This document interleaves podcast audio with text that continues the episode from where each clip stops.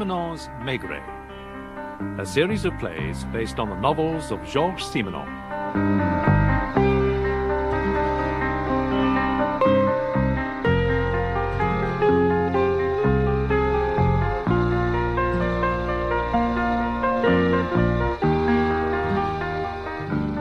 I would never have thought it, Jules. Hmm? Thought what, George? That we two would be sitting in this spacious glass house in the middle of a large park, watching the rain teeming down and drinking water.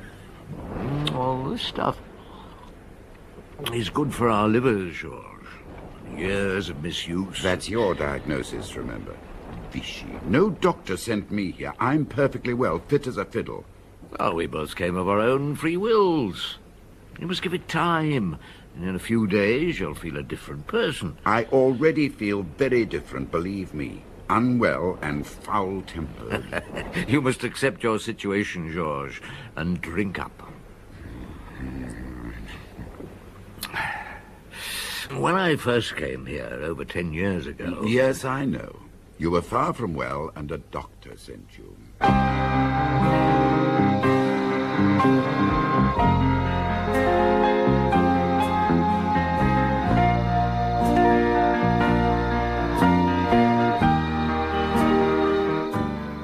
Maurice Denham as Jules Maigret and Michael Gough as Georges Simenon in Maigret Takes the Waters, translated by Eileen Ellenbogen and adapted for radio by Frederick Bradnum. Oh, it wasn't any doctor, you know. It was my old friend Pardon. Louise and I were dining with the Pardons when I, well, to be honest, almost fainted. Without reason. Overwork? Not enough sleep? Too much drink? Probably a bit of each. Oh, it was June. Paris was sweltering. I was just turned 50 and felt 90.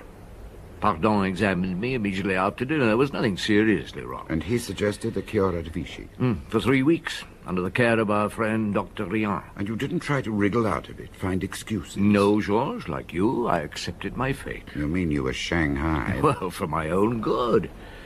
Within a week that June, I found myself sitting in this park, Louise by my side, watching the people come and go. Now, one evening in particular, the municipal band playing and the shadows lengthening across the green. Do you realize, Jules, it's been five days? Mm, I feel as if I've lived here all my life, Louise. Oh, Vichy's that sort of a place. A kind of second home. There she is again. Ah, The lady in lilac. and she's got her white shawl on, I see. I wonder, is she a widow? No, I don't think so. That face is an old maid's face. What age is she? Forty? Fifty? Hmm? Hard to tell. Do you think she's deaf? Deaf? Why? Yes, she could be. I mean, she doesn't seem to see or hear anything. No, not the music, certainly. On the other hand, she doesn't move with that carefulness I've noticed in the deaf. She should be in a nun's habit, don't you think? I'd say she likes her own company, likes solitude. And comes here every year, or, or twice a year. Oh, no, I don't think she's a visitor. She belongs. This is her town. What a way for us to go on. Do you think other people are doing the same about us? Well, so long as nobody recognizes me, I don't mind. Would you like a little stroll? No, I, I'd sooner sit here and have a pipe. You go if you want to. I'd like to. Hmm. Just for five minutes. All right.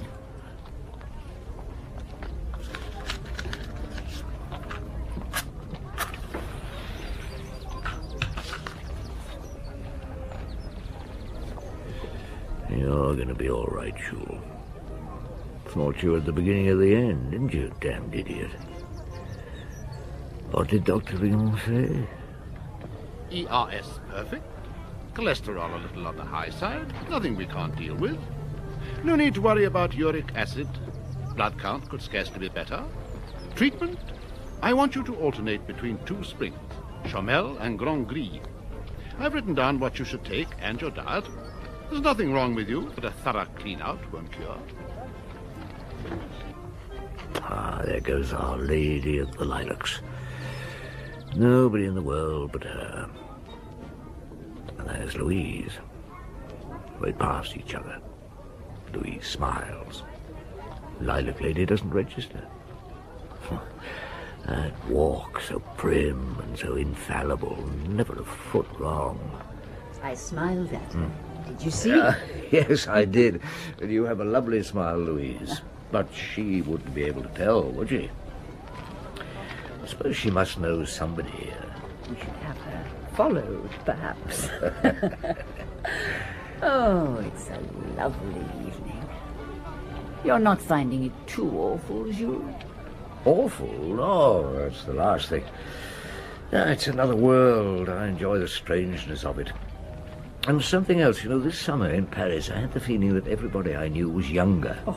Or that I was older than everybody, even old Yukar. Terrible. Now I'm already beginning to feel quite a young 50-year-old, and that's something. Now, come on, my girl, let's have a brisk walk back to the hotel. We're staying at that same hotel, I take it, Jules. Oh, where else could we stay?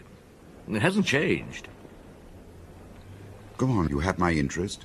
The lady in lilac. Mm, Well, Louise and I had gotten, as our Yankee friends say, into a steady routine. Louise insisted on taking the cure also. Two glasses of the Grille Spring in the morning, walks, a light diet, two glasses here at the Chomel in the late afternoon. And never a glass of wine. No, naturally not. And we watched our fellow cure takers and wondered about them. And, of course, the lady in lilac still teased us. We always noticed her. We even noticed that she didn't appear one evening in the park, not to listen to the band. And you then discovered that she was the best con woman in that part of France. Ah, you've a point there, Georges. I've never considered. Do you know, I actually like this stuff. Keep to the lady in lilac, please. We didn't get up all that early, and I'd sit around in my pajamas, drinking coffee, eating croissant, reading the local papers and the Daily Journal de Clermont-Ferrand. Now, the morning after Our Lady of the Solitudes had not visited the park in the evening. Hmm. Good grief. I'll be damned. Uh, Louise, I'm cleaning her teeth. on the front page, a picture of the lady in lilac. What's she done, Jules? allowed herself to be murdered. Murdered? Let me see. She lived near here, the Rue du Bourbonnais. She did live in Vichy, as I thought. Owned her house, let furnished rooms on the first floor. Says she was strangled. How horrible. Hmm. The poor woman. Well, who would do that to her? W- was it a, a sex thing? Well, they say not. The place was ransacked. Nothing seems to have been taken. There was money and jewels in one drawer. Two of her lodgers found her yesterday morning in her sitting room. Who's in charge of the case? Oh, how should I know? You mean that you don't want to know?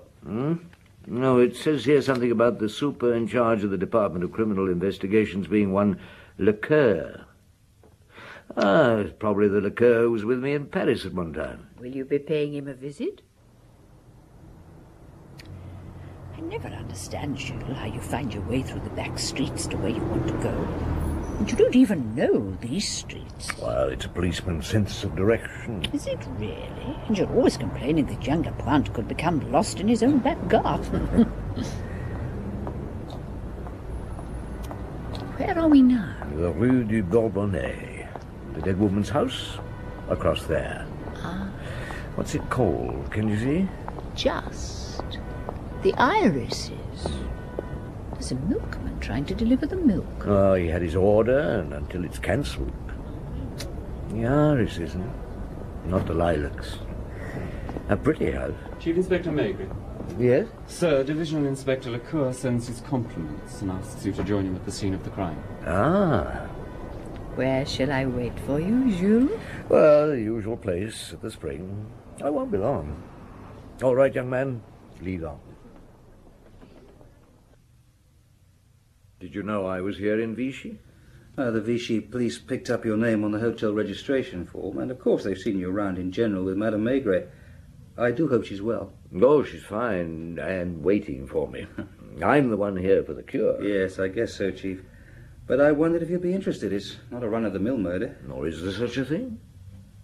All right, Lecoeur, my old friend, who was she? Hélène Lange, unmarried, 47, born at Marsilly, near La Rochelle. Mother and father dead, but I discovered she had a younger sister, Francine Lange, unmarried, owns a hairdressing establishment in La Rochelle.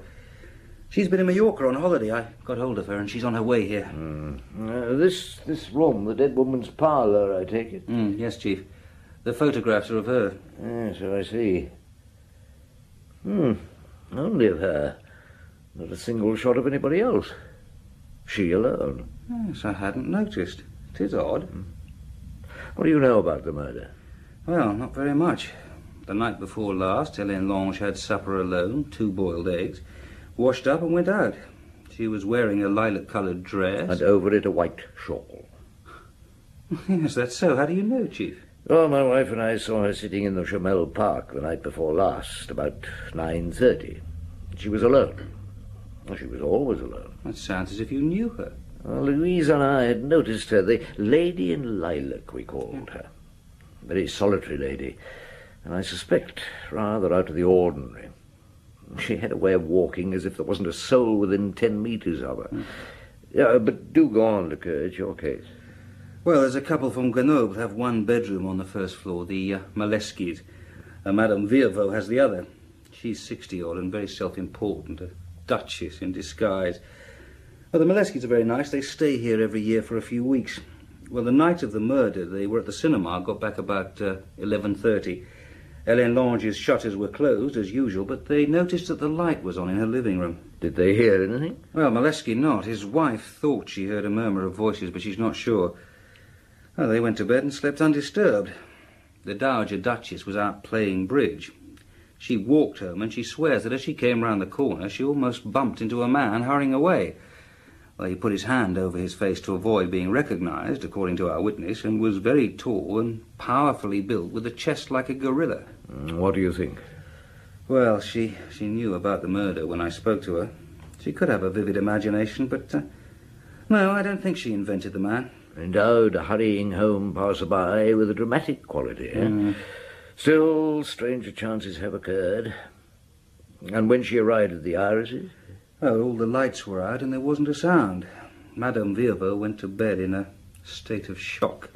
One doesn't bump into a giant rushing away from the scene of the crime every day, does one, Chief? No. Who found the body? Well, the Moleskis called the police when they found the dead woman's room shut up and not a sound. And they had to break in. The key to the living room door was missing. The other rooms were locked from the inside. They found her in this room. You've, uh, you've read the newspaper reports, I take it. Yes, strangled. Not touched otherwise. Mm. Nothing taken in the house, but everything turned upside down. I wonder what he was looking for. She lived here for long? Yeah, nine years. She bought the house then. I've been in touch with a lawyer. She paid for the place with cash. A small suitcase of notes. He's never known it happen before or since. Did she have a bank account? No, I mean, not then. Yes, with the Crédit Lyonnais. A young Dissel has just got back from there. Come and tell the chief what you found out, Dissel. Yes, Inspector. Shall I come in? Well, it would save us straining our ears. Yes. She was worth just over 500,000 francs, Chief. Mm, she was a rich woman. Rich and single. Tell me, Dissel, did she pay money into her account regularly? Well, Chief, not on a set day. But she paid in a basic 5,000 francs a month, the manager told me. And during the season, when there was money coming in from her lodgers, a few thousand more some months. The 5,000 francs, was that in cash? In cash, Chief. Hmm. Okay, thank you, Dissel. Thank you, my boy. Yes, always in cash.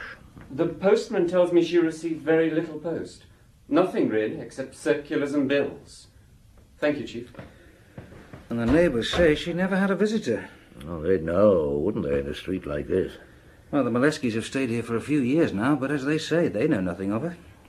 They've only ever been in this room, her part of the house, once for two minutes. It adds up. Solitary and secretive, Lecoeur. Hmm. And who kills such a woman, and why? And who gave her the money? Did she ever leave Vichy? Yes, yes, she did, so it seems, for a day or two at a time each month. Once again at different times. Do you know how she travelled? No, not for sure.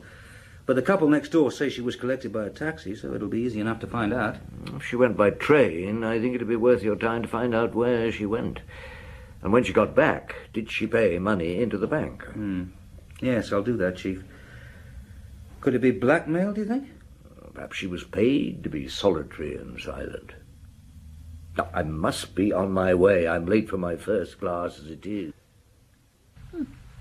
I waited for you to arrive, Jules, before I took my first glass. Didn't seem right without you. Hmm. After all, it is your cure. it is my cure, but thank heavens it isn't my case. Is it difficult? Probably unsolvable. The sister should help when she arrives. What I ask myself is, why did she come to Vichy? Why not to Vichy? Or why not the town near her home village, La Rochelle? Her sister is there. Why Vichy? Well, Jules, one can quite easily get lost in the crowd here. Yes, you're right. It's obvious if you come to think of it. Now, this town virtually changes its population about every three weeks. In any other town of this size, she would be known, certainly after all the years she's been here, by all and their uncles. But here... One would take her for just another visitor. Hmm. Her neighbours, it seems, know little about her. But her neighbours will be busy finding out about their guests, talking about the latest batch of visitors. Hmm. Well, that's the first glass.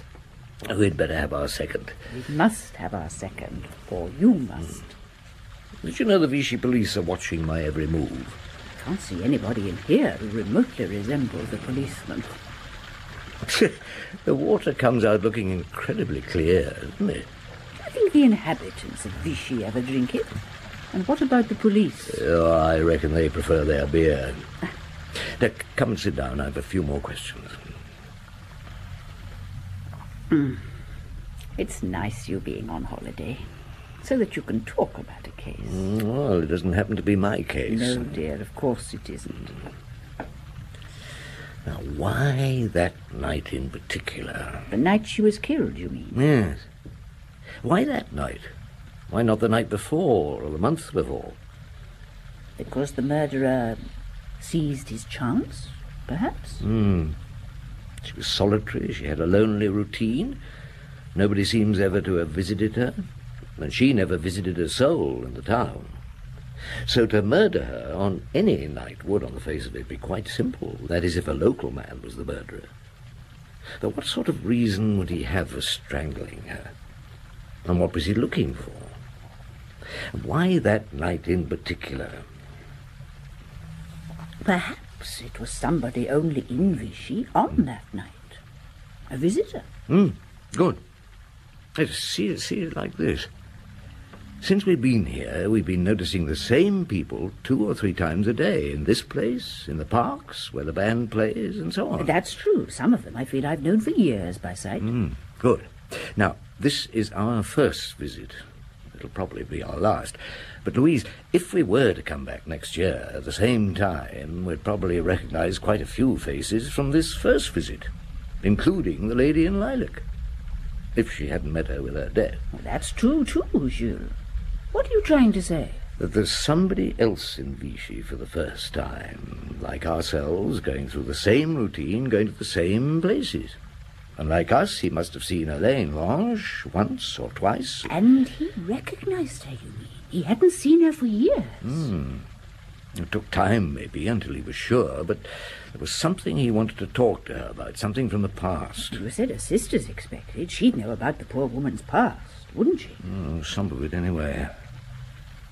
Of course, one can narrow down the suspects in Vichy at this time to a few hundred. Can one? I'm not going to guess, Jules. Well, according to the official brochure, people pour in for the cure at the rate of 30,000 a month at this time of the year. And about a third of them are here for the first time. Ten thousand. Hmm. And Jules, of that ten thousand, there must be over half that are women. Could a woman have strangled her? No, it was a strong man. Right, 5,000 men. Now, I'd say, from what I've seen these last days, that at least 75% of the men here are too old or too feeble or too sick to strangle a sparrow. So that leaves us with, um, uh, tw- Twelve hundred and fifty. Oh, that's still an awful lot, Jules. I'll tell poor Lecoeur. 1,250 suspects. So all he has to do is to eliminate those with foolproof alibis, and the rest is easy. oh, he's probably thinking the same way himself. The sister may help, but not if she's like the dead woman, that's for sure. Well, yeah. Hmm. Have you drunk up? Yes. Time for our walk back to the hotel. A light lunch, and you will have your afternoon nap. Oh, I don't actually sleep, you know. I only relax and doze a bit.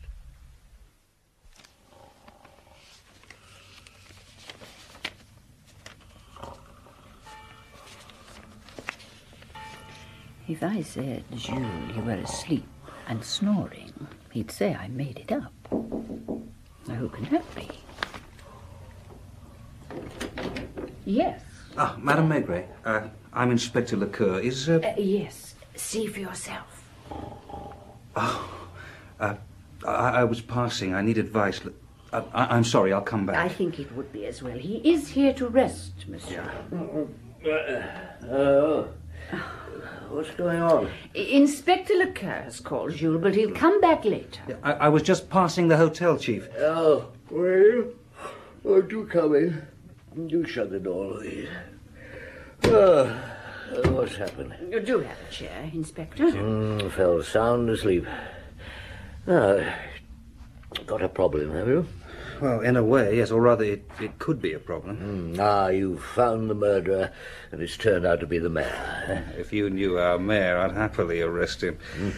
No, it's uh, it's the sister, Francine Lange. She's here, and uh, she's identified the body, and now I'm on my way to talk to her. You see, she's quite a handful. Mm, is she like her dead sister? Doesn't open her mouth? Well, with Madame Maigret here, it's hard for me to speak my mind. Oh, monsieur, my husband and I have discussed every single type of human being at one time or another. I'm immune to shock. Thank you, madame. Well, she's as unlike her sister as a woman can be. I suppose she must be forty, but she looks younger. She's blonde and with one hell of a figure. And she's wearing a sort of see-through dress, and she's not wearing a bra. Hmm. She's not married. She told me she knew too much about my sex to marry any of us. I take it you're sure she is the sister. Oh, yes, yes, yes, quite sure. You see, I thought, Chief, that with you in the room, life would be easier. I mean, she's decided that she can treat me as she treats all her men, I imagine. And you think she's likely to treat me differently? Well, I think you'd know how to treat her differently. Um, you are Maigret from Paris. there, you see, Louise, the reputation I have with the ladies. And those who are not ladies also. Ah, well, to the non-lady then, Lecoeur.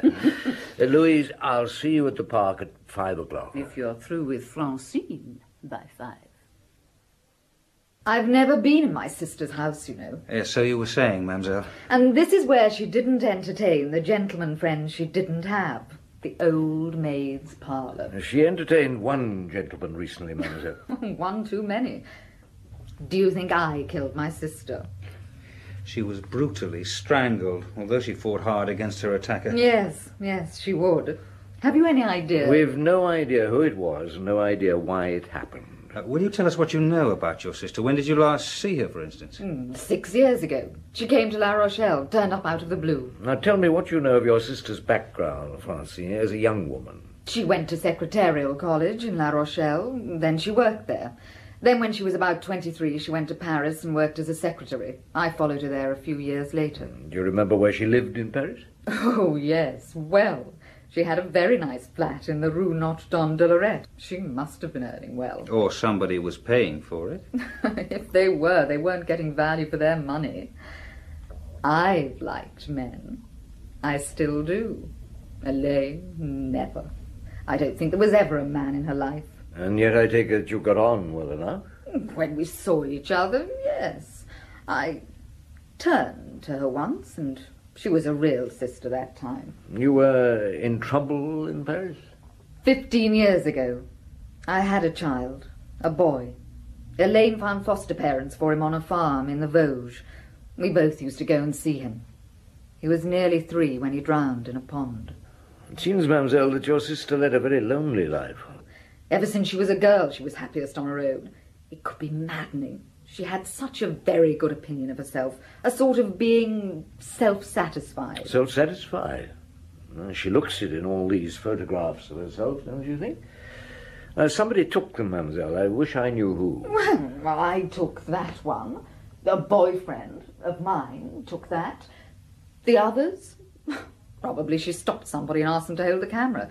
If it was what she wanted, she wouldn't hesitate, believe me. Now, presumably, Mademoiselle, you've no idea how your sister lived. I know she owned this house. I imagined always she lived by letting rooms. Well, you'll be surprised. She left no will, it seems, mademoiselle. You were therefore her sole heir. Yes. Yes, I would be. Let me know, will you, when I can bury her? The sooner I can get away from this dump, the better. So you stopped Lecoeur from saying you will be surprised to know that she died a rich woman. Yes. I explained to him afterwards. Well, not that I could really explain, Georges. I felt only that this forthright sister wasn't perhaps as forthright as she might be. And the less she knew what you knew, the better. Mm.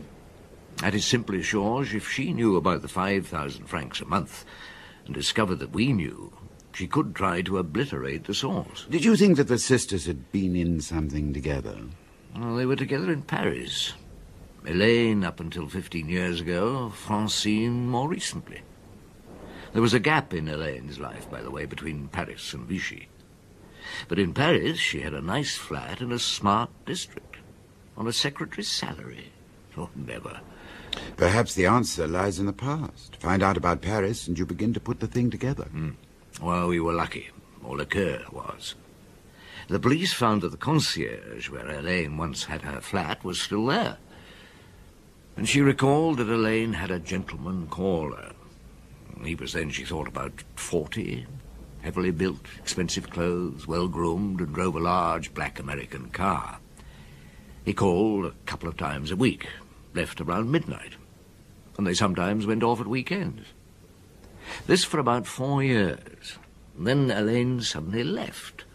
She would have been 32 when she left Paris. Fifteen years ago, when Francine had her boy child. Hmm.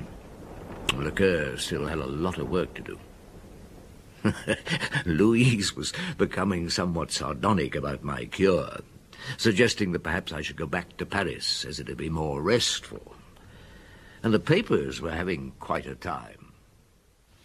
And look at this picture of you. Hmm? Maigret takes the waters. You look as if you've taken more than just water. Now, let me see. Yeah. yes.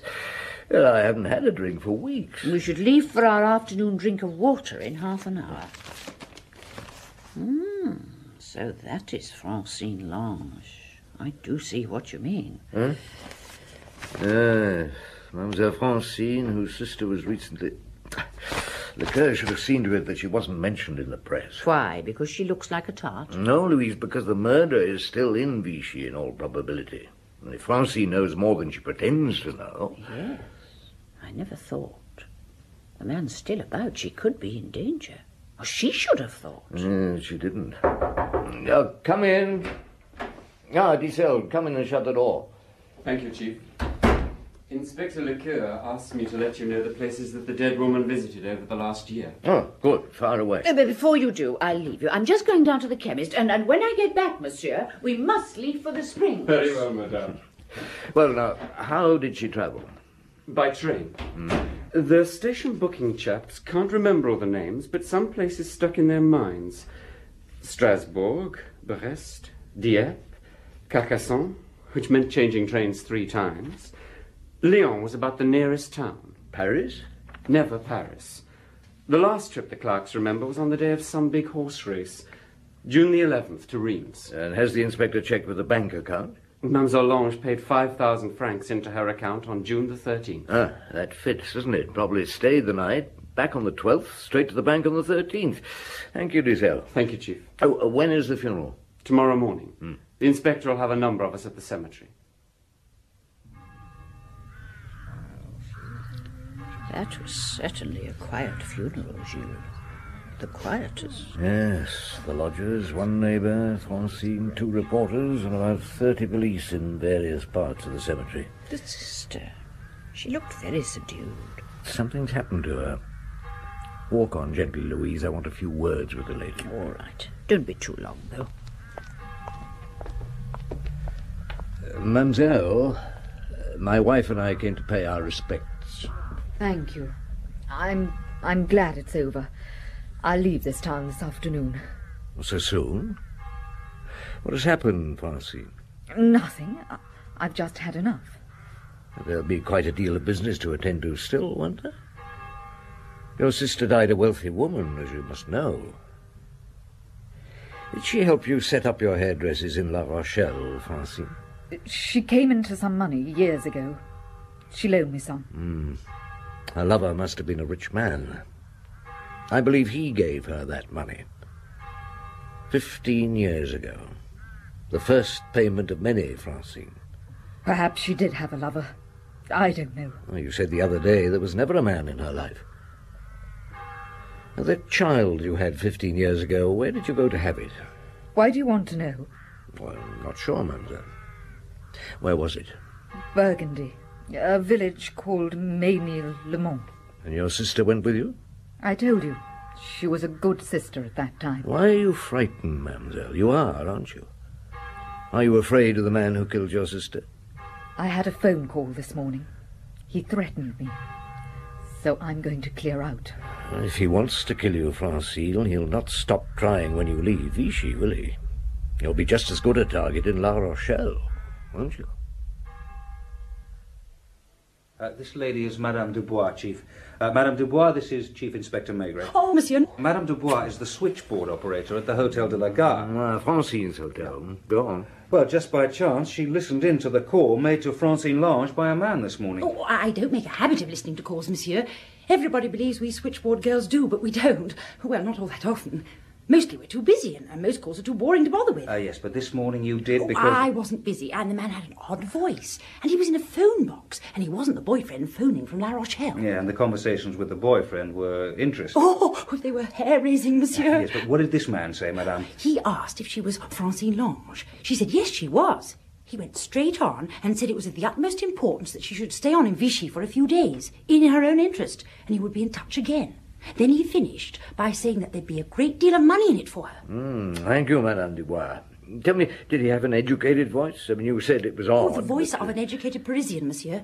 Odd, because it was wheezy. I had a friend once who was an asthmatic, and she used to wheeze just like that. Yeah, I know what you mean. Well, that is invaluable, eh, Lecoeur? Hmm. And from a phone box. Are you sure? Oh, yes, quite sure. The public telephones have a certain sound to them. And when he asked me if there was a Mademoiselle Lange staying in the hotel, he hadn't closed the box door. You could hear the traffic. Then he closed it. Yeah, I've had a number of other hotels checked on Chief. He phoned seven asking for our girl before he was lucky, and Hmm. they too were sure it was from a phone booth. You do know, monsieur, that Mademoiselle Lange left the hotel a few hours ago. Uh, yes, Madame, we knew. She was in a hurry, Chief. I'm told that she changed from her funeral black, paid her bill, and drove off in that smart little car of hers all in half an hour. Mm, did she? So the offer of money if she stayed had the opposite effect. What was she frightened of, eh?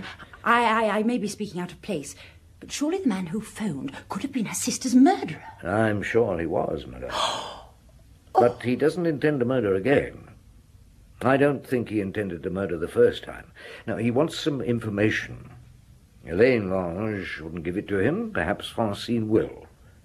Only, whatever it is, she, like her sister, is in fear of having to give it. Do you follow me, Lecoeur? Yes, I think so, Chief. I wish I did. What sort of information does a man want so badly he'll kill for it? He'll kill a woman for it. That is of the utmost importance, madame. Look, it's none of my business, but I think you should keep a watch on the phone boxes near the main hotels. You know what to look for, and he'll phone again. Now, I must have my last two glasses of the waters. Thank you, madame. It's been a pleasure meeting. Oh, You're looking round, Jules, as if you expect the lady in lilac to reappear. It makes me shiver. I'm sorry. I'm not sure what I'm looking for.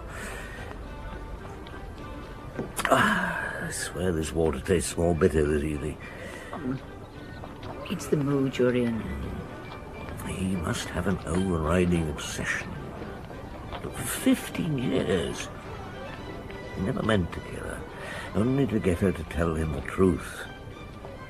Or did he discover something so monstrous, so unforeseen that I think you're actually sorry for her. Well, his world has collapsed, as they say. Already he's reduced to escaping his wife so he can make phone calls from boxes.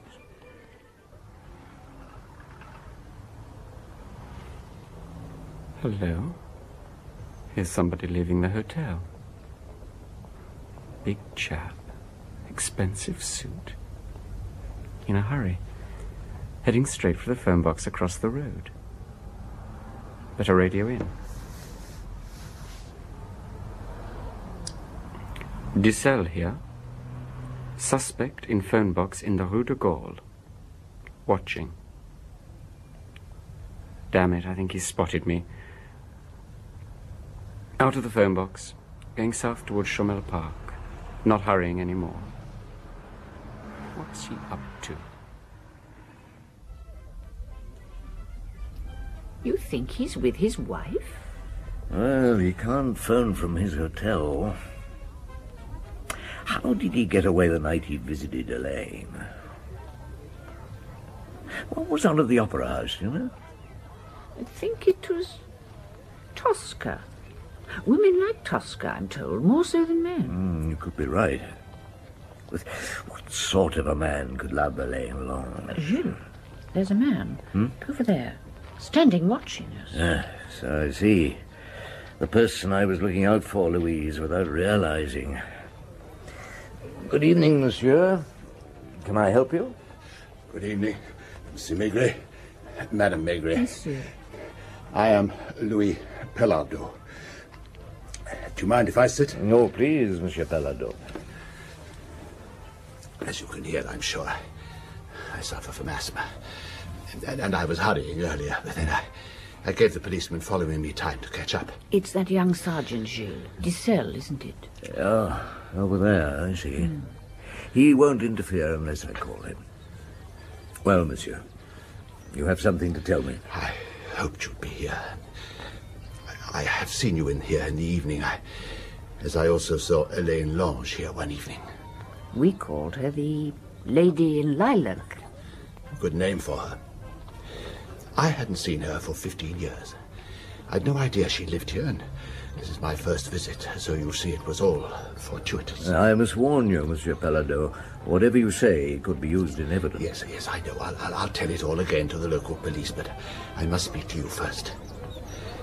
You see, there's something I need to know. You're a clever man. You may well know the one thing. So be it. Elaine Lange was your mistress? Once, for some years, she worked for my firm. I've been married for 30 years. I, I was 40 when I met Elaine. It wasn't very passionate affair, but I think I loved her. And did she love you, monsieur?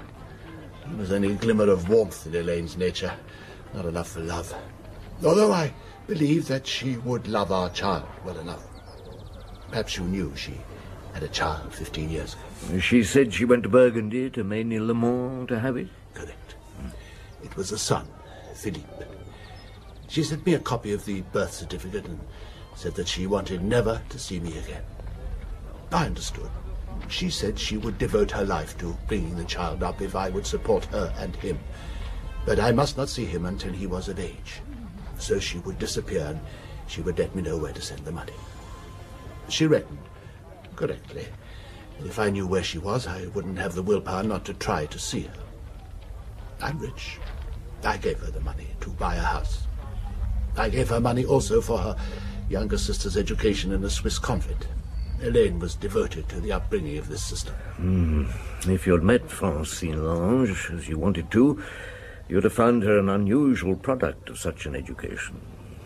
Sir, that was a lie also. I knew nothing about my son.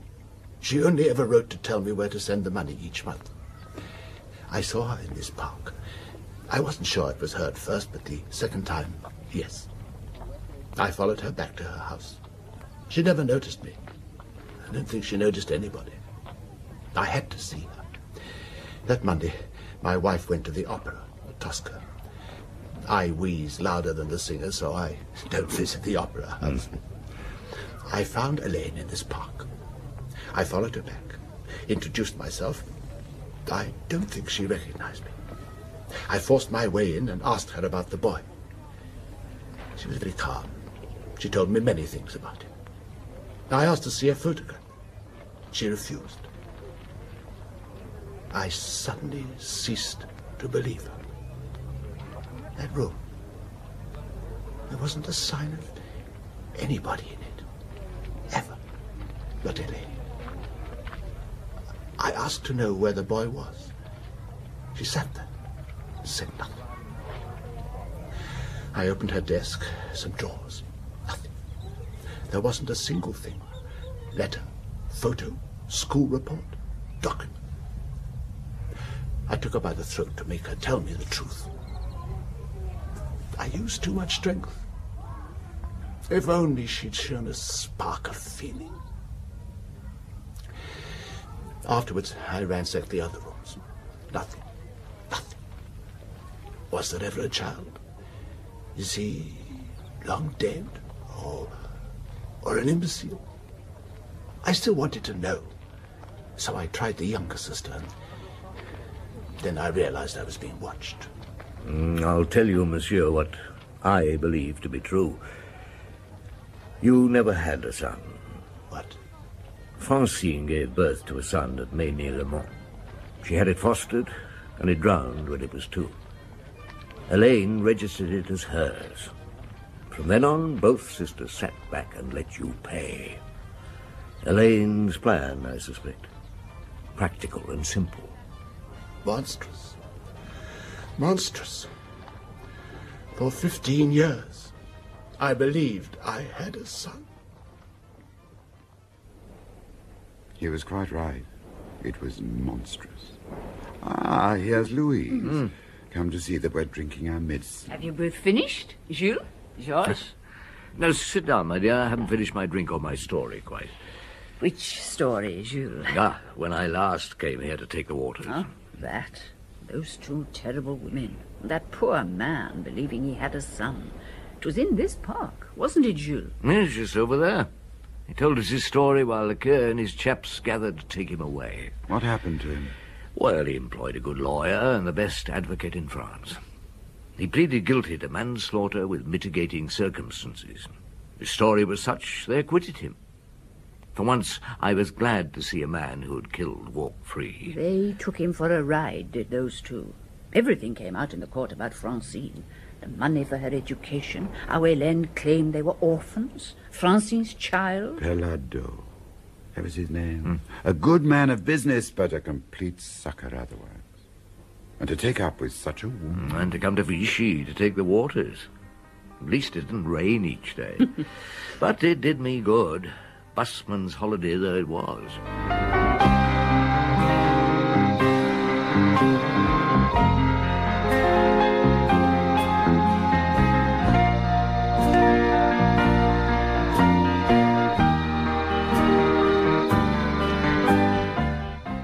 Maigret Takes the Waters by Georges Simenon, translated by Eileen Ellenbogen and adapted for radio by Frederick Bradnum, Maigret was played by Maurice Denham and Simenon by Michael Gough.